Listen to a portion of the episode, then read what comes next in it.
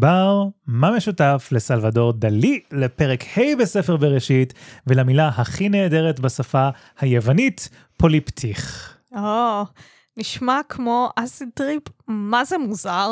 תגידי בר, מה, מה, מה התחלת לקחת בקיץ הזה? הזמן שלנו לחוד דרדר אותך? אה, מה פתאום, אני מנחשת? I'm guessing no one's coming. אתה מכיר את הרפרנס הזה? לא, לא מכיר, מאיפה זה מגיע? מרובין הוד גברים בטייץ. אוי, אני מכיר את הסרט. נו, אז יש את ההוא העיוור ששכחתי עכשיו את השם שלו, והוא כזה במגדל שמירה ואומר, I'm guessing no one's coming.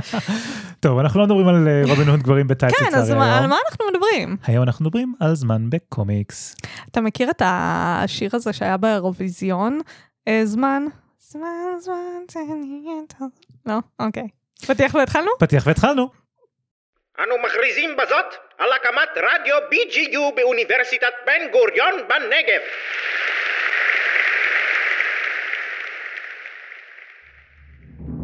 המאה ה-21 וסרטי קומיקס צצים בכל פינה.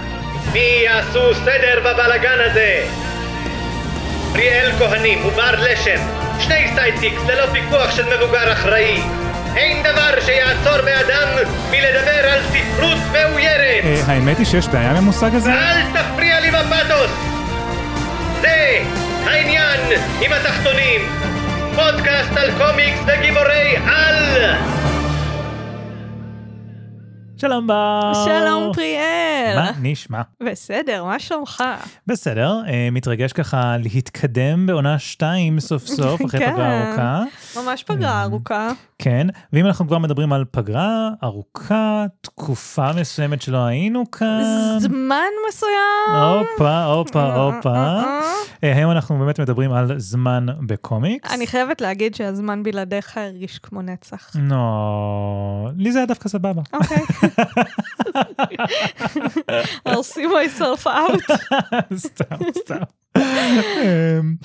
אז, אה, אז היום אנחנו באמת מדברים על זמן וככה חשבנו קצת על אה, אה, רעיונות לפרקים שנוכל ככה לסיים איתם את העונה והגענו למסקנה שאולי להתעסק קצת בתיאוריה של קומיקס יכול להיות מאוד מעניין עכשיו מאחר ודיברנו לא מעט הרבה כאילו קצת על הפרקטיקום של ניתוח של סרטים וניתוח של קומיקסים עצמם אמרנו בוא נלך קצת יותר לכיוון התיאורטי קצת השורשים שלנו. בדיוק. כן, בדיוק, מאיפה בדיוק. שאנחנו מגיעים. ו- והאמת שלפני שהתחלנו, אז עברנו על ה-outline הזה, מהמם. ו- וזה באמת נראה מרתק, ואני מאוד מאוד מתרגשת מהמחקר שעשית.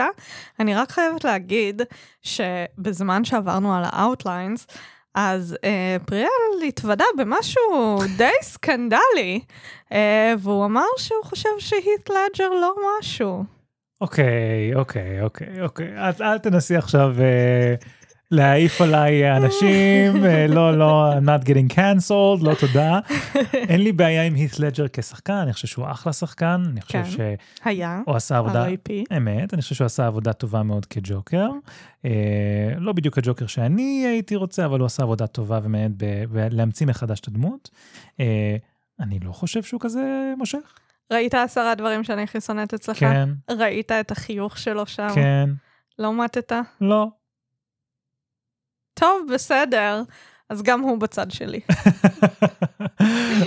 anyway. anyway, אז אה, אוקיי, אז... זה מזכיר לי, זה כן. שוב טנג'נט כן, כן. אקראי לחלוטין. ככה אנחנו מתחילים בדרך כלל את הפרקים שלנו, אז למי אכפת? אה, רק שתדעו שכל השיחות האלה גם מתקיימות לפני ההקלטה, אז אתם ואחרי מקבלים... ההקלטה כן, ובזמן ההקלטה בחלקים שאני חותך. כן. כן. אז כן, מה זה מזכיר לך? אז זה מזכיר לי, ראיתי לאחרונה, לא, לא כל כך זה לאחרונה, לפני- לפני כמה חודשים, את הספיישל ולנטיינס של הרלי קווין, של הסדרה Mm, המצוירת מהמם. החדשה. אה, שדרך אגב, כבר דיברנו על זה, היא מצוינת, לכו תראו. אה, ובספיישל ולנטיין, ביין מדבר על זה שכל מי שהוא מוצא בטינדר, אה, לא יודעת אנגלית כמו שצריך, לא יודעת שליטה אוקיי. טובה בגראמר. אה, שזה כמובן מאוד שעשע אותי, כי אחד הקורסים שלי בודק גראמר, אז כאילו כמובן Mm. שהבדיחות שבאו אחרי זה מאוד הצחיקו אותי. אה, ואחד הדברים שהוא אומר זה שאין דבר כזה anyways, לא אומרים anyways, אומרים anyway. והוא אומר את זה בצורה כל כך כל כך מצחיקה, הוא מדבר על זה קצת וזה, ואז הוא נכנס בעצמו לאיזשהו טנג'נט, הוא מדבר עם, עם רידלר בסצנה, Mm. ואז הוא אומר לו בקול הבייני שלו שאני אנסה לחכות ובטח אכשל, anyway. וזה כל כך קרה אותי מצחוק, שמאז בכל מה שאני אומר, anyway, זה כזה חקוק לי בראש כבן. אז anyways, anyway, אוי, סתירה, סתירה. עשיתי את זה בכוונה. אוקיי. זמן זה, זה מושג סופר אה, אה, מעורפל. ו... ו... אז על מה אתה רוצה לדבר? God damn it. כן, בהחלט, בהחלט. אז אה, קודם כל אני, אני ככה אתוודה ואומר Mhm. מראש שאחד הדברים שאני חקרתי בתזה, ואני גם אה, נהנה מאוד לחקור כיום, זה זמן, ספציפית גם זמן בקומיקס, אה, גם ברמה התיאורטית, אבל גם ברמה הקצת יותר אה, פרקטית. אה, אה, חוויות קריאה שקשורות לזמן ואיך הזמן שלנו כקוראים בא לידי ביטוי בזמן הנרטיבי, בתוך העלילה וכן הלאה. אה, אז הנושא הזה מאוד קרוב לליבי. אה, איך אנחנו באמת נדבר על זה? זו שאלה נהדרת. חשבתי שאולי הדרך הכי טובה או הכי אינטואיטיבית עבורנו, בתור שני אנשים שאחד מגיע מספרות והשנייה מגיעה מאמנות, אה, מחקר האמנות הוויזואלית, אולי באמת, אם נתחיל קודם כל מדבר על זמן במקומות האלה, יהיה לנו קל יותר להבין מה קורה בזמן בקומיקס בעצם. כי כבר דיברנו על זה שקומיקס הוא סוג של מדיום החלאה כזה בין הדברים האלה. ולא ספרות מאוירת. וגם לא אה, אה, איורים אה, עם טקסט. יורים עם טקסט. כן. אמ, אז איך אנחנו באמת תופסים זמן בסיפורת? כלומר, סיפורת נרטיבית, בדיונית, לא שירה, ספרים לצורך העניין. איך? לרוב, תיאורי זמן, נכון? היום קרה משהו X, אתמול Y אמרה ש-W אה, ככה וככה וככה. זה גם אה. מזכיר לי את פרנקנשטיין, שדיברנו על זה, אתה זוכר שהקשבתי לאודיובוק של אה, פרנקנשטיין, ובאמת כאילו כל, כל פרק מתחיל בתאריך מסוים, מהמם. ואז זה כאילו נותן לנו את התחושה של כמה זמן עבר. יפה, אז שימוש בתאריכים זה באמת משהו שהוא מאוד קלאסי, אנחנו רואים את זה המון המון המון בסיפורת, בין אם אלה תאריכים מאוד מאוד מדויקים, ראשון בספטמבר 1940 ומשהו, אה, ובין אם זה משהו שהוא יותר עמום, כן? 2045, מהמם. האנושות כך וכך וכך. תמיד תיאורי הזמן המאוד ספציפיים האלה נותנים לנו אינדיקציה למתי אנחנו, מהמם. אה, כשכמובן יש גם תיאורי זמן שהם יחסיים, כן? ואז קרה משהו. אחרי שככה וככה היה ככה וככה, לפני, במהלך, מאז וכן הלאה, כל התיאורים האלה נותנים לנו אינדיקציה טמפורלית למה קורה בעלילה. התיאורים האלה בעצם מאפשרים לנו לעשות כמה דברים. קודם כל, הם מאפשרים לנו למ- למקם איזושהי סצנה מסוימת בציר זמן בדיוני או אחרת, כן? השנה הייתה 1989. תינוק קטן בשם פריאל כהנים בדיוק סיים את המאמר הראשון שלו בנושא מוטיב הטיטולים בספרות ילדים. כן? וואו, אתה מאוד מרשים בתור אה, אה, תינוק חן חן. בן פחות משנה. פחות משנה, בהחלט. אה, אז נגיד זו דוגמה טובה לזה שאנחנו יכולים למקם את זה בתוך ציר זמן. מהמם, זה גם מאפשר לנו למקם התרחשויות מסוימות ביחס להתרחשויות אחרות. מהמם. שנה לאחר מכן, בשנת 1990, תינוקת קטנטנה בשם בר לשם סיימה הרצאה בכנס בוונציה בנושא מוצצים. וואו, אנחנו באמת נורא מרשימים. מאוד ואני מרשימים. במיוחד אוהבת שאתה זוכר מתי נולדתי. You're welcome. אמ, וכמובן שתיאורי זמן גם מאפשרים לנו לבטא איזושהי התפתחות של פעולות באיזשהו טווח זמן קצר יחסית, כן? בר לשם סיימה את ההרצאה בנושא מוצצים, כשלפתע פרץ לחדר התינוק פריאל והחל להשליך טיטולים לכל עבר. מה? למה? לא יודע, אולי אני מריר על זה שאני שנה בוגר ממך, אין לי מושג. אבל כל המילים האלו, השנה הייתה 1989, לאחר מכן, כשלפתע השימוש בשפה הזאת מאפשר לנו להבין ולהרגיש את תנועת הזמן בסיפורים שאנחנו קוראים אותם, כן? האמת שכאילו, זה, זה מצחיק, כי באמת, כמו שדיברנו קצת בפרק הקודם על הצבעים, שפתאום כאילו, רגע, לצבע כאילו יש איזה, איזה משמעות, ואני כאילו אומרת, רגע, למילים האלה יש משמעות חוץ מתחבירית. ברוכה הבאה ללימודי הספרות. ייי! אמ, כן, אז, אז זה בדיוק זה, השימוש בשפה הזאת באמת מאפשר לנו להבין קצת מה קורה מבחינה טמפורלית ביצירות שאנחנו קוראים. מה שבאמת מעלה את השאלה אם זה ככה בספרות וזה משהו שהוא יחסית אינטואיטיבי לנו, זאת אומרת, מהמם. אנחנו קוראים את זה באופן מאוד מפורש, איך זה קורה באומנות ויזואלית, ששם אין לנו בהכרח מילים, ולרוב גם לא יהיו מילים. אה, אז מהמחקר הקטן שאני עשיתי, ותודה לאל שיושבת פה אה, חוקרת אה, קצת יותר רצינית ממני בכל מה שקשור לאומנות ויזואלית, ראיתי שבאופן כללי ניתן לחלק את תפיסת הזמן ב- באומנות כזאת לשתיים. תפיסת הזמן כממשי, actual time, שמתייחסת בעצם ליצירות בהן הזמן משנה את היצירה עצמה, כמו למשל אנימציה, או כל יצירה אחרת בה האמנות עצמה משתנה כפונקציה של הזמן. אה, נניח יש... אה, אה, מי זה היה? בנקסי נדמה לי, שמכרו את התמונה שלו, את הציור, את כן. הארט שלו, ואז שלה, שלו, גרסו. ואז זה נגרס. כן. כן. אז זו דוגמה, דוגמה טובה לתפיסת הזמן כממשי. האומנות עצמה Mm. משתנה כפונקציה של הזמן. כן. אה, כל יצירת אנימציה שהיא, כל סרט אנימציה, כל סדרת אנימציה, גם היא יצירת אומנות שבה הזמן נתפס כממשי. כן. כי ככל שהזמן מתקדם, ככה היצירה משתנה. וזה חייב בגלל שזה משהו שזז, משהו ש... נכון מאוד. כן. נכון מאוד, התנועה הזאת היא מזוהה עם התנועה של הזמן. זאת אומרת, יש לנו תנועה או שינויים ויזואליים כן. שמזוהים עם התנועה הטמפורלית. מהמם. מנגד יש לנו גם תפיסת זמן כמשהו שהוא מרומז, או implied time, מהמם. וזה בעצם מתייחס ליצירות שהן כשלעצמן סטטיות, אבל הן מייצרות איזושהי אשליה של מעבר זמן, או עדויות לזה שפרק זמן כלשהו כבר עבר. מהמם. אז באמת אחד הדברים הראשונים שעלו לראש כשחשבתי על הדבר הזה, אה, זו היצירה הסוריאליסטית אה, The Persistence of Memory, או התמדתו של הזיכרון, של סלבדור דלי, שאני רציתי להגיד דלי וחטפתי הרצאה, הרצאה שלמה. הרצאה, הראיתי לך שיש אה, כזה טינגי מעל ה-i. כן. פתחה את הלפטופ שלה, מראה לי, הנה, תראה, יש את הטינגי מעל העין, זה דלי, זה לא דלי, זה דלי.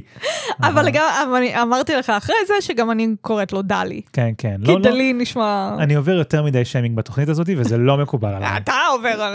אוקיי. אוקיי. בכל מקרה. בכל מקרה. anyway. anyways. אז The Persistence of Memory של סלבדור דלי, זו דוגמה ממש מצוינת לזה, כן? אנחנו רואים ביצירה קבוצה של שעונים שהם נראים כאילו הם נוזלים כזה לעבר האדמה. עכשיו, הפעולה הזאת של הנזילות עצמה, היא פעולה שמוגדרת לפי התנועה שלה. אי אפשר לחשוב על משהו שנוזל מבלי לחשוב עליו כמשהו שזז. וליטרלי הזמן שנוזל בגלל השימוש בשעונים. נכון. אז בניגוד באמת לפעולות כמו ישיבה, עמידה, עצמים סטטיים שעומדים במרחב כזה, כמו עציצים, בניינים, מגרשי משחקים, התיאור של נזילות אוטומטית מייצר תחושה של תנועה בזמן, השעונים לא מסוגלים לקפוא בזמן באמצע תהליך הנזילה, ולכן נוצרת בנו התחושה או התפיסה הזאת שהשעונים האלה כאילו נעים לעבר האדמה בזמן שאנחנו צופים ביצירה, למרות שכמובן שהיצירה היא סטטית. כן. אז זה דוגמה טובה לזמן מרומז, לתפיסת הזמן כמרומז. אה, דוגמה נוספת לזה זו, אה, זה האמת היא אוסף היצירות של אה, אמנית שהכרתי ממש לאחרונה, שמה לואו לי רו- לואו לי רונג, ואני בוודאות טובח את השם. זו אמנית... לפחות אתה לא צריך להגיד את כל השמות של האלים המצריים בשזם של בלק אדם. אני חש בפוסט-טראומה. לגמרי, אני אני לא יכולה לשמוע את זה, זה קרינג' בשבילי. אז, האמת אה, שיש לה יצירות ממש מעניינות. יש לה יצירות פנומנליות, אני מקווה מאוד שאנחנו גם נעלה אה, קישור לאינסטגרם שלה אה, לקבוצת הפייסבוק שלנו, שככה תוכלו בעצמכם ובעצמכן ככה להתפעל מהעבודות שלה, כי היא, פנומנלית. Mm-hmm. זאת אמנית סינית שעובדת וחיה כיום בבלגיה. אה, אה, העבודות שלה, היצירות שלה, עוסקות המון בדמויות נשיות ובייצוג של בדים, כן. כן. בעיקר בפסלים שלה. אה, אחת היצירות שלה שהפכו להיות סוג של סמי ויראליות לאחרונה, אה, נקראת אקלוסיון, והיא מדמה אישה שמניפה את קצוות השמלה שלה לעבר השמיים. אה, גם כאן אנחנו בעצם מקבלים פה איזושהי יצירה סטטית שמרמזת על תנועה בזמן, Mm-hmm. מאחר ואנחנו כמובן מבינים שהשמלה לא מסוגלת להישאר קפואה באוויר תוך כדי כל הקיפולים והנפנוף הזה, כן. אמ, וההבנה הבסיסית של כל אחת ואחד מאיתנו, שלגבי כוח המשיכה, מכריחה אותנו בעצם לדמיין את ההמשך של התנועה. לא רק את ההמשך שלה, אבל גם מה שקדם לה, כן? אנחנו מבינים שהדוגמה, האישה בפסל בעצם מניפה את השמלה כלפי מעלה. Mm-hmm. אה, והמילוי החסר הזה במוח שלנו, זה מה שמדגיש בעצם את תחושת הזמן המרומזת ביציאה של, ביצירה של רונג. אז בעצם אתה אומר שברגע שיש תנועה, זה תמיד ירמז לנו גם זמן, כי התנועה חייבת להיות בזמן. נכון מאוד.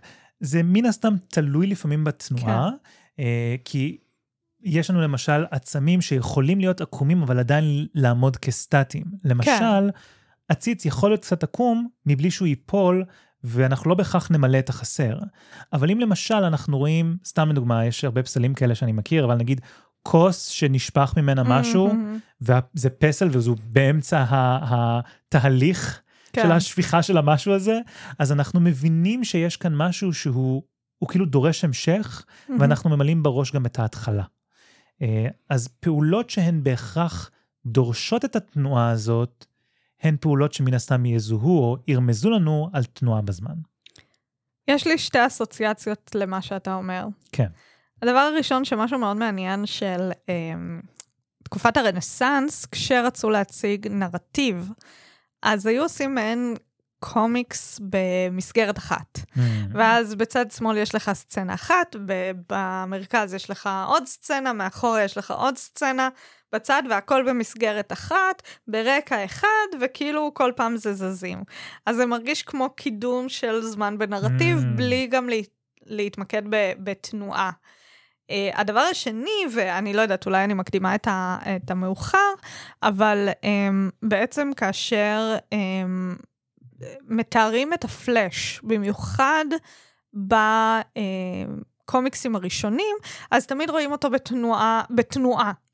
תנועה קפואה כביכול, וזה גם מגיע בעצם מהייצוגים של מרקוריוס באומנות, אה, גם הקלאסית וגם אה, רנסאנס והלאה, שבעצם התנועה הקפואה אומרת, אוקיי, הוא מישהו שרץ מהר נגיד, וזה כן. גם כאילו, סתם זה. זה אסוציאציות. יפה, יפה. אז ה- ה- מה שאת אומרת כאן הוא באמת מאוד מח- מחובר לתפיסה של זמן.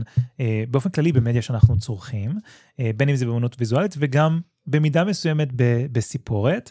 אנחנו לא ניכנס היום יותר מדי ל- לזמן בסיפורת לצערי, כי זה לא, לא בדיוק הטופיק של, ה- של הפודקאסט, אבל אה, יש המון טכניקות מאוד מעניינות כשזה מגיע ל- לסיפורת, שבהן אפשר לשחק עם הרעיון של זמן.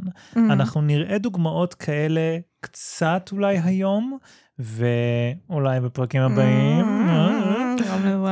כן, אבל, אה, אבל דפנטלי יש, יש משהו עצום במה שאת אומרת. זאת אומרת, יש פה חיבור מאוד מאוד אה, חשוב, וגם עצם העובדה שאת מעלה את פלאש הוא לא מקרי בכלל, בכלל.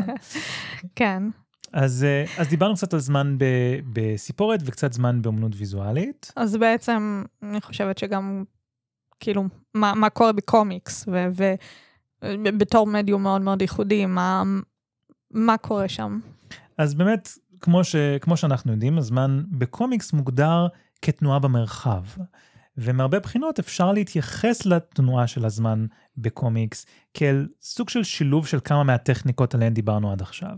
אז קודם כל ברור לנו שקומיקסים לפעמים מציינים במפורש תיאורי זמן, כן? Watchmen פותח במילים Rorschach's journal, October 12, 1985.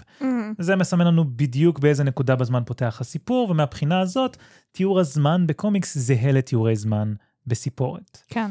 במקביל, כשאנחנו רואים פאנל שמתאר את ספיידרמן מדלג בין קורי העכביש מעל העיר ניו יורק, אנחנו כמובן, כמובן משלימים בראש שלנו את ההקשר ומבינים שזה לא שהוא מרחף קפוא באוויר, אלא שהוא באמצע תנועה שמוקפאת עבורנו, הקוראים בפאנל. אז את התזוזה הזאתי במרחב, אבל גם בזמן, המוח שלנו בעצם משלים בדומה לתהליך שקורה כשאנחנו צופים בפסלים של רונג למשל. אם ככה, גם כאן יש לנו דוגמה לזמן מרומז, כמו באומנות ויזואלית.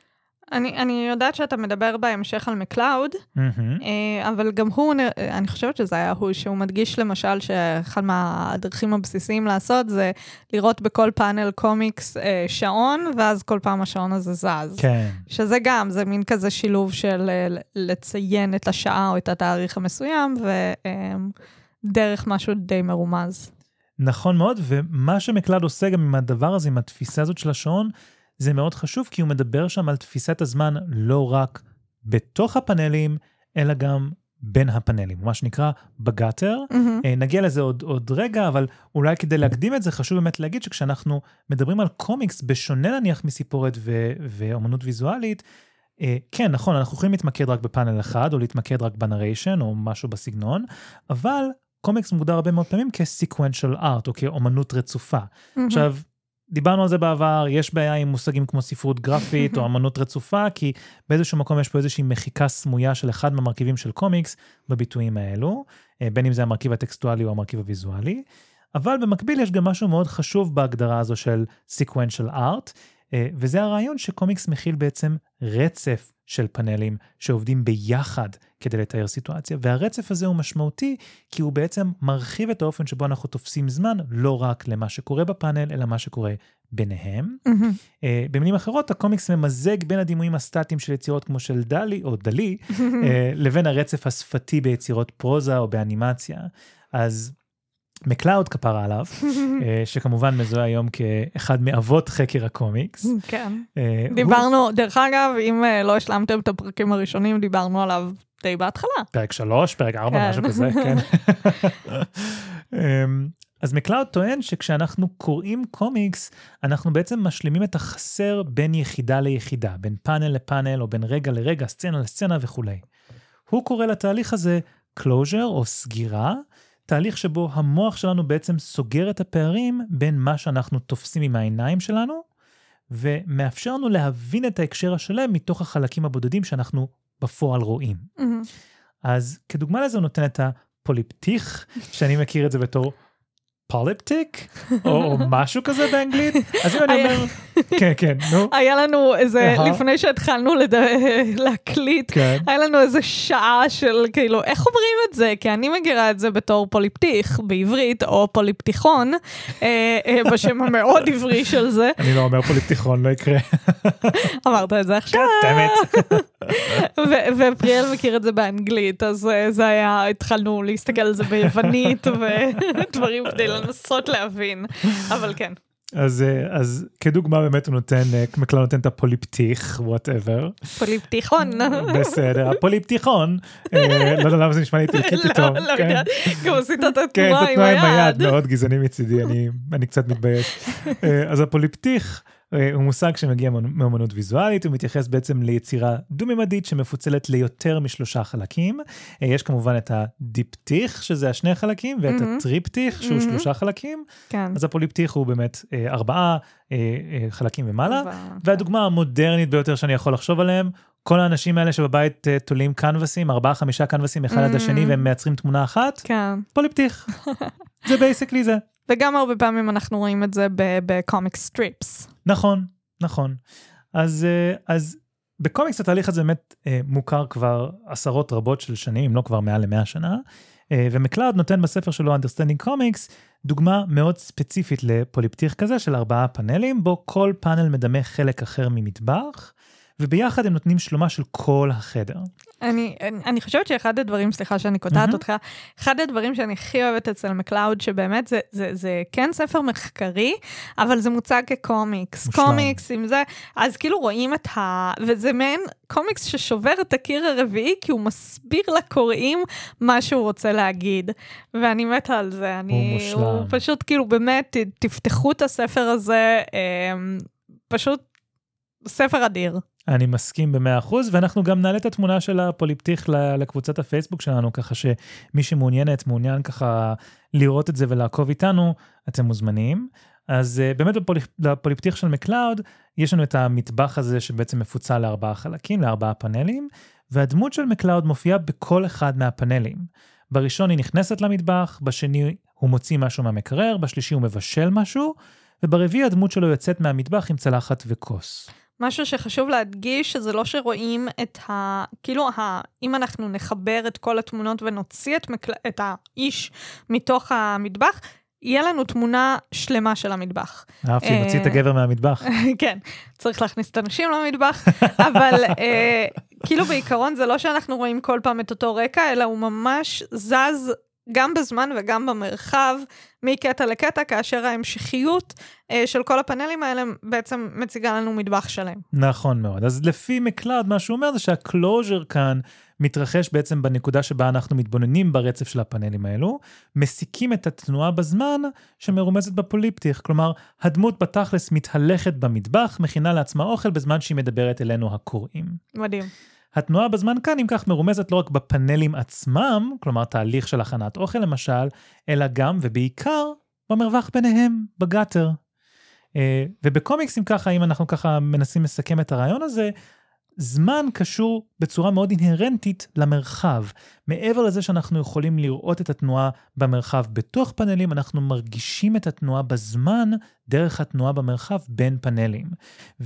ואי אפשר בתכלס בקומיקס להפריד את שני העקרונות האלה של זמן ומרחב, בגלל שהמדיום עצמו בנוי סביב תנועה מרחבית והייצוג שלו לתנועה בזמן. I know, I know, I know. כאילו, לפעמים אנחנו אומרים דברים שנשמעים כל כך obvious, אבל הם לא obvious, כאילו... תשמעי, יש פה, יש באמת כאילו מאמרים על גבי מאמרים וספרים על גבי ספרים שחוקרים את התחום הזה, שחוקרים את העניין הזה. אה, יש אה, קומיקס מאוד מפורסם, ממש קצר כזה, זה comics strip כזה, שאולי אנחנו גם נעלה אותו לקבוצה, אני, אני משתמש בו הרבה בקורסים שלי כשאני מדבר על זמן בקומיקס. אה, שרואים מישהו שמגיע ל... לראיון עבודה, ואומרים לו שהם צריכים מישהו עם יותר ניסיון, והפאנלים כזה, יש שתי שורות של פאנלים, שורה אחת ואז שורה מתחתיה, מתחת, mm-hmm. מתחת השורה הראשונה. ואז הוא כאילו הולך, כאילו מאוכזב, הוא, הוא עוזב את החדר, ואז בפאנל האחרון הוא כאילו עולה חזרה למעלה, וכאילו מתחיל זה... את זה שוב. וואו, מדהים. אז כאילו יש כאן איזושהי תפיסה של חזרתיות בזמן, כן. שמנצלת את המרחב שאנחנו רואים על הדף כדי לסמן לנו את החזרתיות הזאת. כן, וגם כדי להעביר לנו איזשהו מסר של החזרתיות הזאת. אז יש פה משהו שהוא מאוד מאוד מתוחכם באופן שקומיקסים עושים את זה, ואם משתמשים נכון במרחב, אנחנו יכולים בתכלס לייצג פה אה, רעיונות של זמן שהם הרבה יותר מורכבים מפרוזה, ואני הייתי אומר אפילו יותר מורכבים מאמנות ויזואלית לכשלעצמה. כן. אה, אז איזה עוד אלמנטים בעצם של זמן אנחנו יכולים לחוות בקומיקס? אוקיי. Okay. אה, יש לנו כמובן מהירות. אחד הדברים הכי בסיסיים בקומיקס זה קווי תנועה, או זיפס, ספיד ריבנס, מושן ליינס, כל אחד קורא לזה בצורה אחרת. אפילו מהקומיקס הראשון של סופרמן אפשר לראות את הקווים האלה. נכון, אנחנו מתכוונים בעצם לקווים שברגע שאת רואה נגיד את פלאש זז, אז יש מלא קווים כזה כן. מאחוריו שמראים לנו שהוא כאילו, יש פה תנועה, הוא, הוא רץ מאוד מהר לאיזשהו כיוון. כן. אה, אבל אנחנו יכולים לחוות גם אלמנטים של קצב. בקומיקס, שמה שמשפיע על זה לרוב זה צפיפות של פאנלים, הצורה של הפאנלים, מספר הפאנלים בעמוד, השימוש ב gutter, אם ה gutter רחב או צר, עומס המידע בפאנל, ואפילו אלמנטים כמו bleeding, שאולי קצת דיברנו עליהם בעבר, אני אדבר על זה אה, עוד מעט, עוד טיפה. Mm-hmm. אז אה, ככה כדי באמת להבין פחות או יותר איך אנחנו רואים את האלמנטים האלה, אה, אני נסמך כאן על מאמר של אה, אריק רפקין בשם אה, Reading Time in Graphic Narrative, uh, אחלה מאמר דרך אגב, למרות שיש לי קצת ביקורות. ורפקין מדבר על האופן שבו הזמן הנרטיבי, כלומר הזמן איך שהוא עובר ביצירה עצמה, משפיע על הזמן שלוקח לנו לקרוא את היצירה. Mm. במילים אחרות, על קצב הקריאה שלנו. רפקין טוען שזמן בקומיקס מושפע מרמת קוד אנקוואט דחיסות הפריטים, הוא קורא לזה the degree of information density, ומיידיות הייצוג, הוא קורא לזה representational immediacy בכל פאנל. Mm.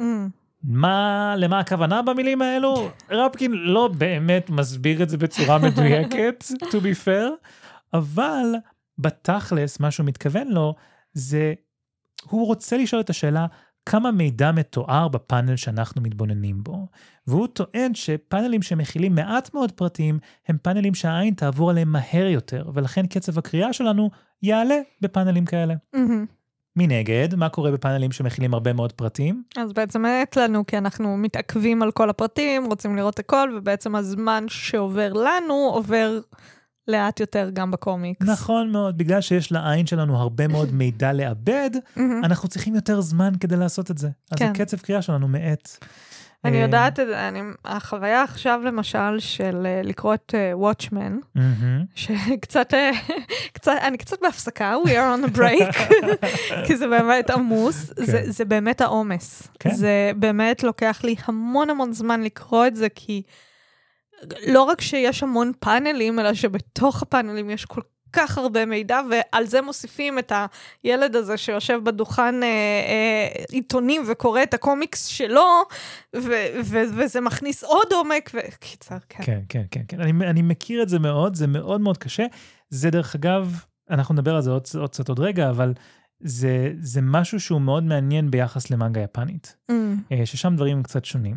אוקיי. אה, אז ככה, רק כדי לתת איזושהי דוגמה למאזינים, מאזינות שלנו, כדי שתוכלו לדמיין את זה ביחד איתנו, דמיינו לצורך העניין פאנל שבו יש לנו רק פנים של דמות שמסתכלת למעלה ואומרת, אוקיי, הרקע בפאנל לבן לחלוטין. מידת הפרטים בפנים של הדמות יחסית קטנה, אף, עיניים, פה, לא יותר מזה. לא נראה קמטים על הפנים, לא נראה גוונים שונים בצבע השיער, בצבע העור, בצבע העיניים, שום דבר מוגזם כזה, שום דבר כזה עם, עם פרטים יותר מדי קטנים. מנגד, דמיינו עכשיו את אותו הפאנל, רק שעכשיו יש לדמות קמטים במצח וקמטים ליד העיניים, והשיער שלה בגוונים שונים של בלונד, וצבע העיניים נע בין חום לירוק, לדבש, למשהו בסגנון. מאחורי הדמות ברקע שלה אפשר לראות את הדירה של הדמות, ויש בדירה גם כמה חפצים, יש בה טלוויזיה, ויש בה ספה, ויש בה עציץ עם צמח גדול יחסית, ושטיח על הרצפה, ושלטי אקסבוקס על השולחן בסלון, וכמובן חנוכיה, כדי שנדע שהדמות היא יהודיה. זה מדהים, כל מה שאתה אומר שם, אני אשכרה כאילו מדמיינת לעצמי את כל הפרטים מופיעים, ואני ממש מדמיינת את הפאנל הזה. אז רפקין בתכלס אומר שבגלל עומס המידע בפאנל השני שאני תיארתי עכשיו, העין שלנו תתעכב מאוד בעיבוד הפאנל, והקצב שלנו, קצב הקריאה שלנו, יועט משמעותית. מהמם. מנגד, את הפאנל הראשון אנחנו יכולים לקרוא יחסית מהר, מאחר ואין בו מספיק פרטים שהעין שלנו צריכה להתעכב עליהם. אלו מהמזינות שלנו שקוראות גם מנגה יפנית דרך אגב, וגם קומיקסים אמריקאים, אה, ודאי יוכלו להעיד על, ה- על ההבדלים בעצמן, כי לפחות מהחוויה שלי, הזמן שלוקח לקרוא פרק אחד במנגה, שהוא משהו כמו 20 עמודים, די, די קרוב לאורך הפרקים בקומיקס אמריקאי, מהמם. הזמן שלוקח לקרוא פרק במנגה זה כלום. זה למה? כלום. כי זה יחסית אה, פשוט? כאילו, מה- מה זה פשוט? לרוב פרטים? זה שחור לבן, מהמם. לרוב מעט מאוד פרטים. זה תלוי למען האמת בז'אנר המנגה, אבל אם אנחנו מדברים למשל על שונן מנגה, שזה מנגה שמיועדת יותר לנערים אה, אה, צעירים, ל teenagers, באזור הגיל הזה, מהמם. אנחנו מדברים על, על מנגה שבדרך כלל אין בה המון פרטים. חשוב גם להגיד שמנגה יפנית, בניגוד לקומיקסים האמריקאי, זה משהו שיוצא באופן סדרתי בכל שבוע. כל שבוע הם מפיצים 20 עמודים של אותה הסדרה, וקשה מאוד להפיץ את זה בקצב כל כך גבוה. אז מוותרים מן הסתם על הרבה מאוד פרטים. כן. ואז פתאום לקרוא פרק אחד של מנגה לוקח משהו כמו שתי דקות, שלוש דקות לפעמים. לקרוא פרק אחד של אה, קומיקס אמריקאי יכול לקחת בכיף גם עשר דקות. אה, אם זה וואטשמן, אולי, אולי הרבה יותר. כן. אז זהו, אז, אז אם אני ככה מסכם, רפקין באמת מה שאומר זה שכמות המידע שמכילה יחידת ניתוח משפיעה בהכרח על הזמן שלוקח לנו לקרוא את אותה יחידה. הוא מסביר את התיאוריה בזה שהוא גם משתמש באנלוגיות מעולם הספרות, עולם האומנות הוויזואלית, עולם הקולנוע. למשל, הוא אומר, תחשבו נגיד על פרק ה' בספר בראשית. אה, בפרק הזה מספרים לנו על תולדות אדם. החל מהאדם המקורי, דרך בנו שת ובנו אנוש ובנו קינן וכן הלאה וכן הלאה וכן הלאה, במשך מאות על גבי מאות שנים. הזמן שבפועל לוקח לנו לקרוא את פרק ה' הוא מן הסתם קצר יותר Mm. מהזמן הנרטיבי שעובר בתוך היצירה. מהמם. אנחנו עוברים מאות שנים בפרק ה', ואנחנו כן. קוראים את זה תוך כמה דקות. כן, או שמדלגים על זה, כי זה רק אה, שמות. אמת. Uh, הסיבה לזה היא שאנחנו מקבלים תיאור מאוד מצומצם של מה, מה שמתרחש בשנים האלה, ולכן הזמן עובר מהר יותר. קצת כמו מונטאז'. נכון, זה בדיוק זה, והוא ממש נותן דוגמה Mm. לזה שבעולם הקולנוע דברים כאלה הם יהיו מאוד דומים למונטאז'ים. כי זה בעצם רץ מאוד מהר כזה, כן. אנחנו מקבלים טעימות מכל דבר, מבלי לקבל את כל החוויה השלמה. מנגד, אם נדמיין למשל תיאור מספר באורך של פסקה ארוכה, של תפוח טעים ועסיסי, ואיזה צבע יפה יש לו, ואיזה ניחוח אביבי נהדר, ובלה ובלה ובלה, טולקין, אנחנו מדברים עליך. טולקין ואלו מכם שקראו את פרנקנשטיין ואת כל תיאורי הטבע שם, וואו, כן. זה אבל כזה- זה- אבל זה קשור ל- ל- לתקופה שבה אמת, נכתב. אמת, נכון, אבל בשלב מסוים, אחרי 25 דקות, אני רוצה להתקדם מהתיאור של ההר. של ההר, של השלג. של ה... כן. אז, אז אם נגיד אנחנו מדמיינים, מדמיינים תיאורים מה, מהסגנון הזה, מן הסתם, זמן הקריאה ארוך יותר מהזמן שלוקח לנו לאבד את הרעיון של תפוח עסיסי או של הר יפה. כן. האמת שזה מעניין, כי מהבחינה הזאת, הרבה פעמים כשיש נגיד בספרים קרבות, אני קוראת את זה מהר, כי זה כאילו מהר לי. נכון. כזה, כן, ואז יש חרב, ואז זה, ואז הוא מת, ואז זה, וכאילו, כאילו, אם אנחנו מדברים למשל על יפה שר מאוד. הטבעות. זו דוגמה ממש ממש מצוינת לאיך באמת משתמשים באיורים כדי לייצר את התחושה הזאת של, של דחיפות, של קצב של מהירות. אני אה, מאוד אוהבת את זה שאתה נותן לי כוכבי זהב כי זה במהלך מדהים, זה נכון. במהלך הפרק. סליחה, זה העצמות המורות שלי. כן, אה? I know, sorry. זה בסדר, אני נהנית. פעם הבאה גם תביא אה, מדבקות? אמיתיות. אין כן, יש בעיה. כאן אקדמון, אין תביא בעיה, לי. אין בעיה. אמ, אז אז זה באמת אה, הרעיון בקומיקס. עכשיו, לפי רפקין, מהמם.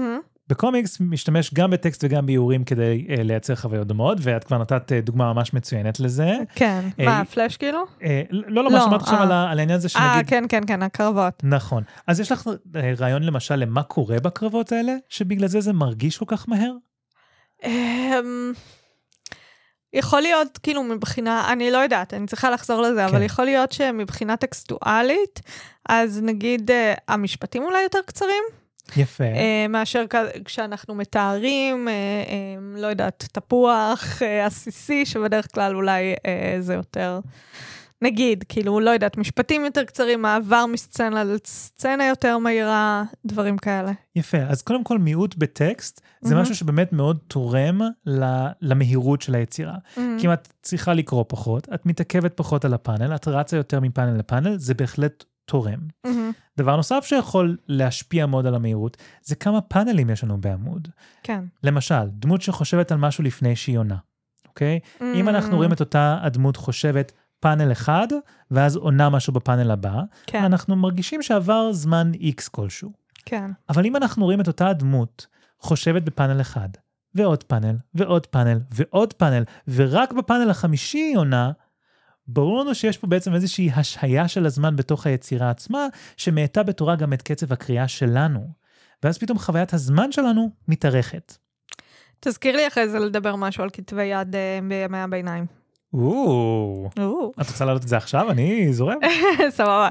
לא, כאילו, כי אני חושבת כי אנשים יכולים להגיד, אוקיי, אמ, זה obviously, כשיש לנו את, ה, את האיורים האלה שמגיעים לצד טקסט, אז יש לנו משהו המשכי, נכון? אה, כאילו, אנחנו, בכל מקרה, כאשר אנחנו רוצים לתאר נרטיב, אז יש לנו, יש לנו זמן שעובר מבחינת הקומיקס. זה, זה, כן. זה, זה, it goes without saying. נכון. ואז אני חושבת על כתבי אה, יד בימי הביניים, שזה לא בדיוק קומיקס, אבל זה, זה טקסט שמלווה איורים.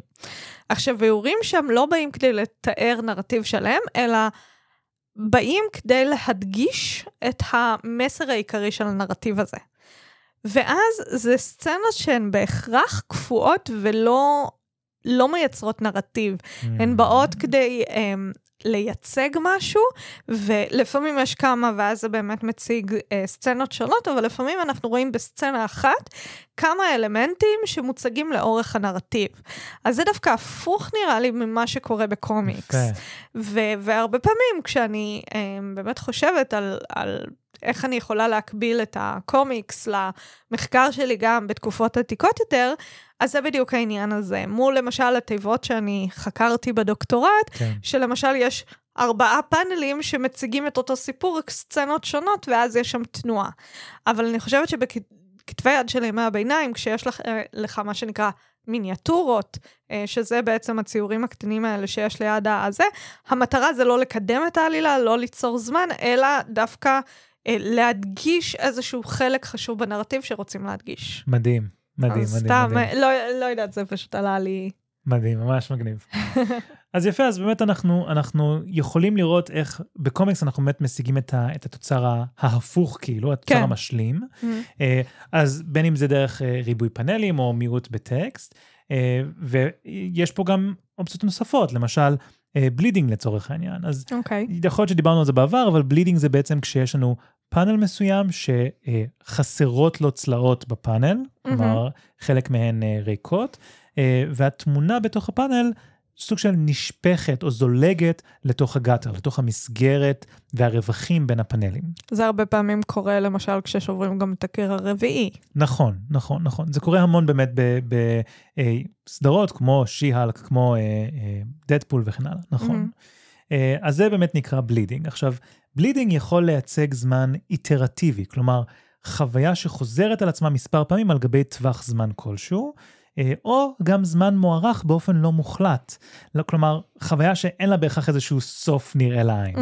למשל, בואי נחשוב למשל על פאנל של מישהו שמדבר על היופי של התפוח, אותו הוא אכל היום. אתה כאילו חם על תפוחים היום? אני פשוט לוקח את הדוגמה של אה, רפקין ואני רץ אוקיי. איתה. אז הוא חם על תפוחים. כן, כן. עכשיו קחו את הבחור הזה שמדבר על התפוח, תכפילו את הפאנל הזה פי עשרה, שימו את הפאנלים אחד ליד השני ותוסיפו עוד ועוד תיאורים שונים אה, של התפוח בכל אחד מהפאנלים. אוקיי. Okay. מן הסתם, החוויה שלנו כרגע היא שהבחור הזה מאוד אוהב את התפוח, כי הוא די חופר עליו במשך עשרה פאנלים, ואז נרגע, נכון? עכשיו דמייני שיש לנו רק שלושה פאנלים כאלו.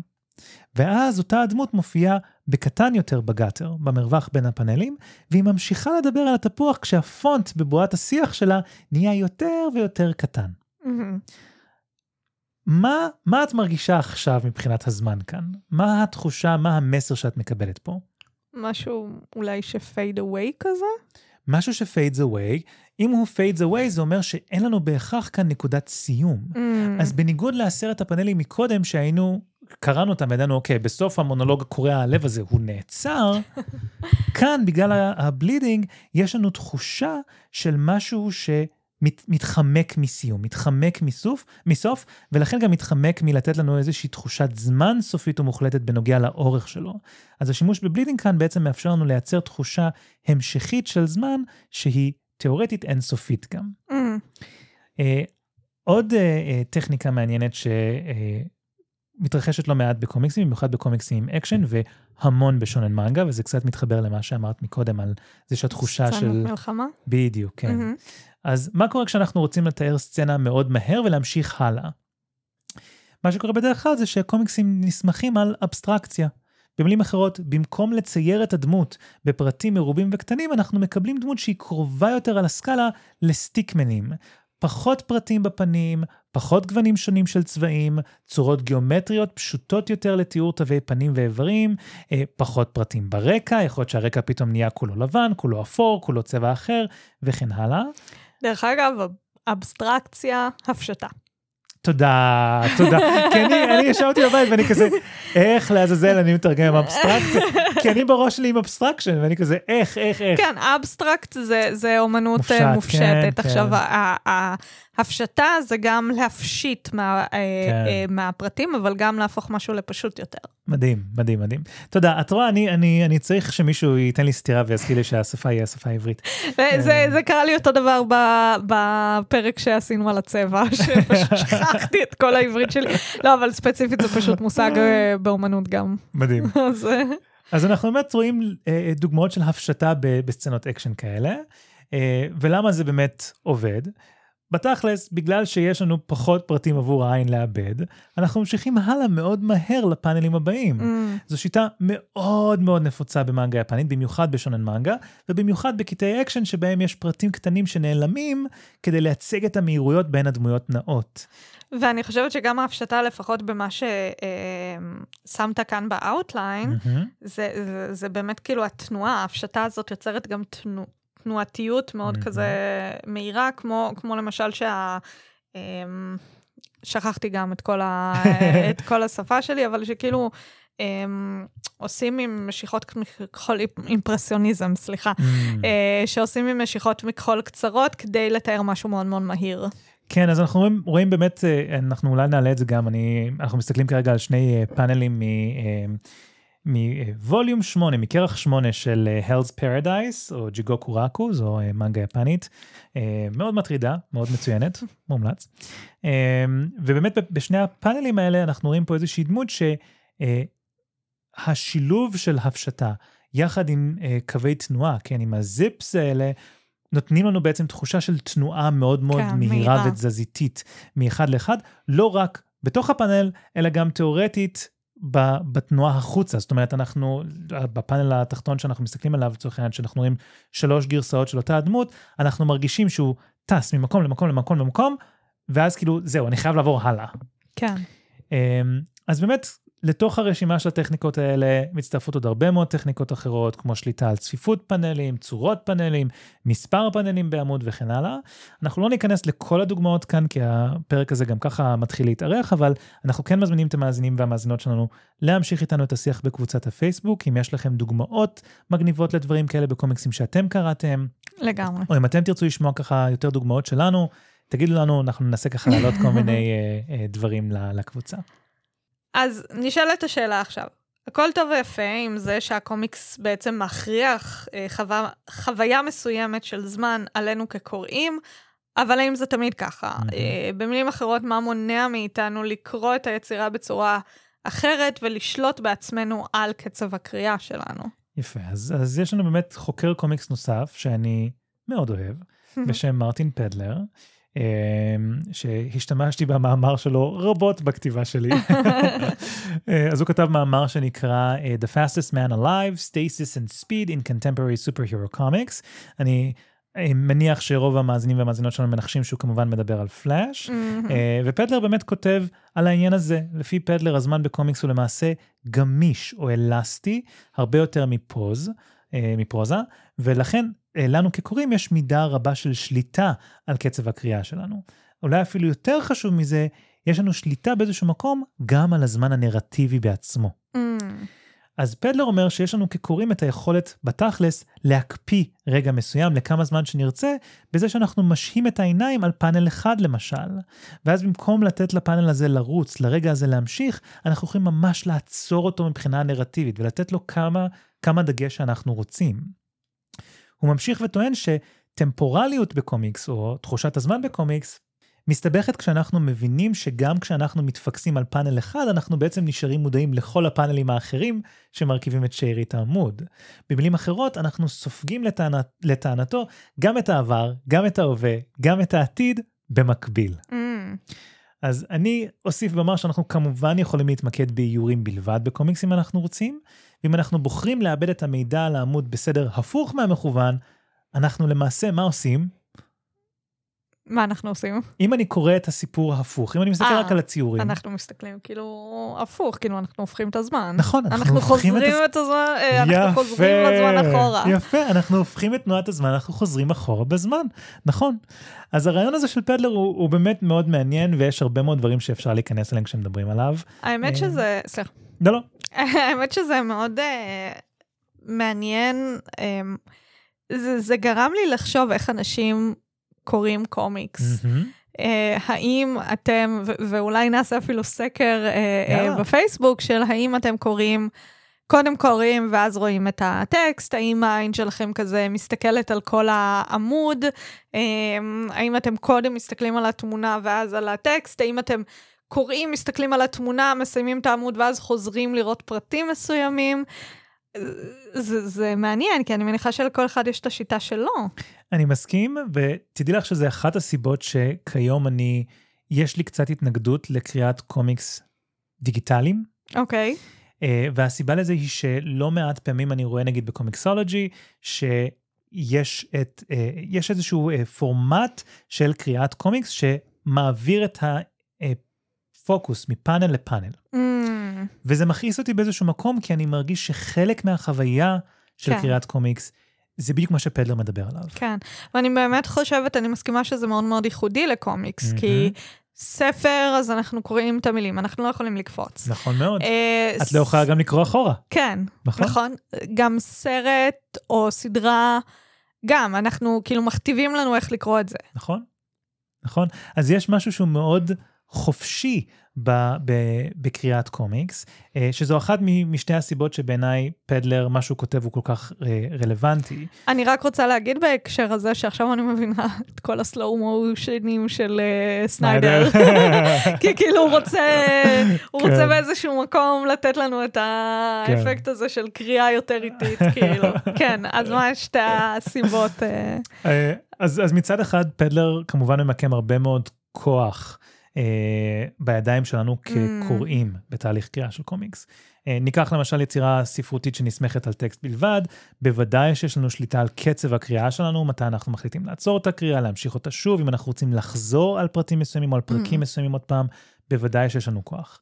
אבל אין לנו את היכולת לקרוא את הסיפור הפוך, נכון? Mm. לשפה הרי יש איזושהי כיווניות אינהרנטית לשפה, אז גם אם אני קורא את האותיות הפוך או את המילים הפוך, זה לא הגיוני.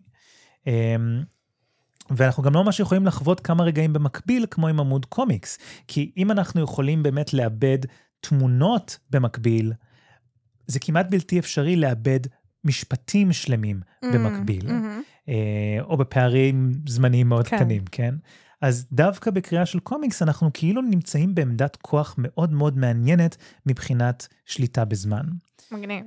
ואם אנחנו עוסקים בשליטה בזמן, הסיבה השנייה שאני חושב שמה שפדלר אומר הוא מאוד חשוב, זה הרעיון ספציפית של מסע בזמן, או תנועה בזמן בקומיקסים, או באופן רחב יותר ב fiction, בספרות בדיונית אה, באופן כללי.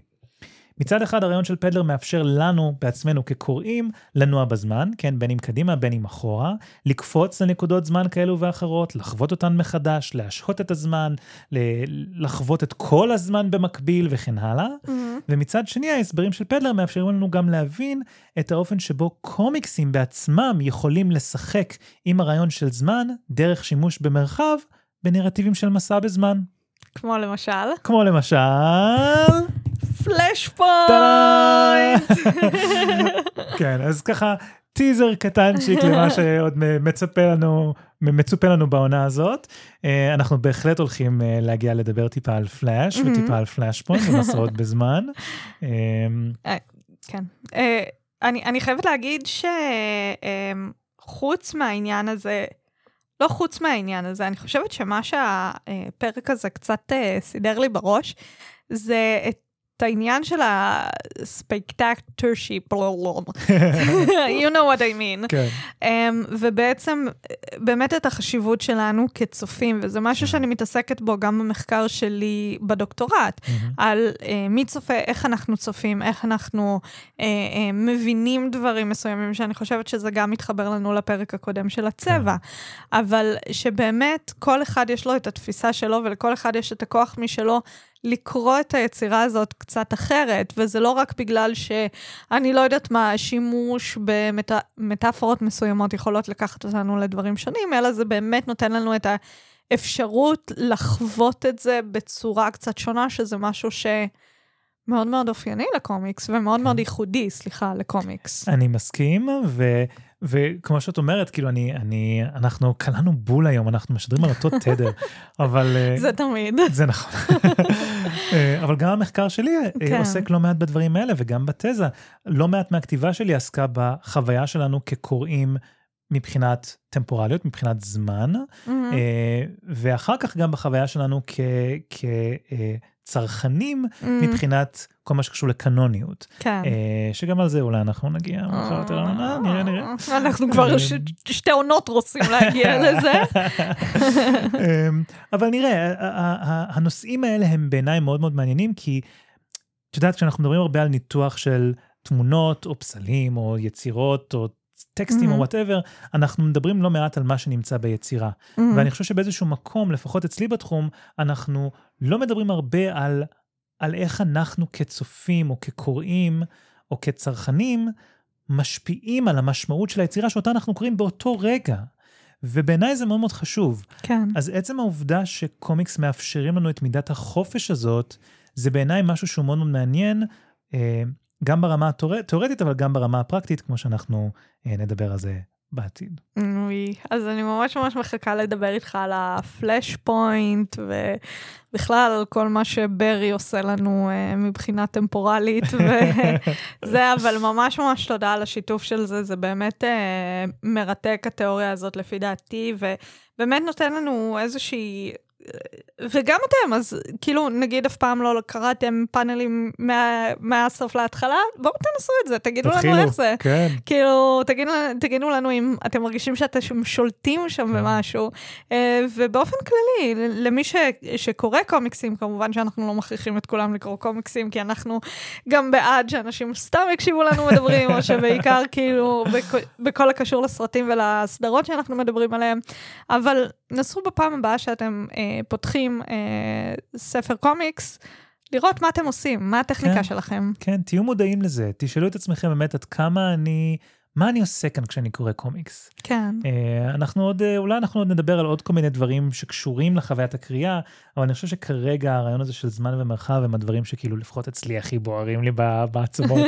כן. אה, אז כן, זו, אני מצטרף לקריאה. תודה רבה, פריאל, זה ממש היה מרתק. אה, ת- תשתפו אותנו, איך, מה, מה חשבתם, האם יש לכם עוד דוגמאות לטכניקות של אה, זמן במרחב ותנועה. אה, אתם יכולים לעשות זאת בקבוצת הפייסבוק שלנו, העניינים התחתונים, פודקאסט על קומיקס וגיבורי על, אם אתם לא שם, מה אתם עושים? נכון מאוד. אנחנו נגיד תודה גם לבוזי רביב ולביג'יו רדיו על הסיוע בהפקת התוכנית שלנו. אני בהלם שאנחנו זוכרים את המשפטים האלה בעל פה, למרות שהיינו בפגרה של איזה מיליון שנה. תזכור שאני לא זכרתי את זה בפרק הקודם, ואתה לא. הזכרת לי. את זכרת את זה, ברגע שאני פתחתי את זה, את ישר קפצת. את זכרת את זה יופי. אז אה, תודה רבה, פריאל, היה מרתק. בשמחה בר ותודה לך. ותודה למאזינות ולמאזינים.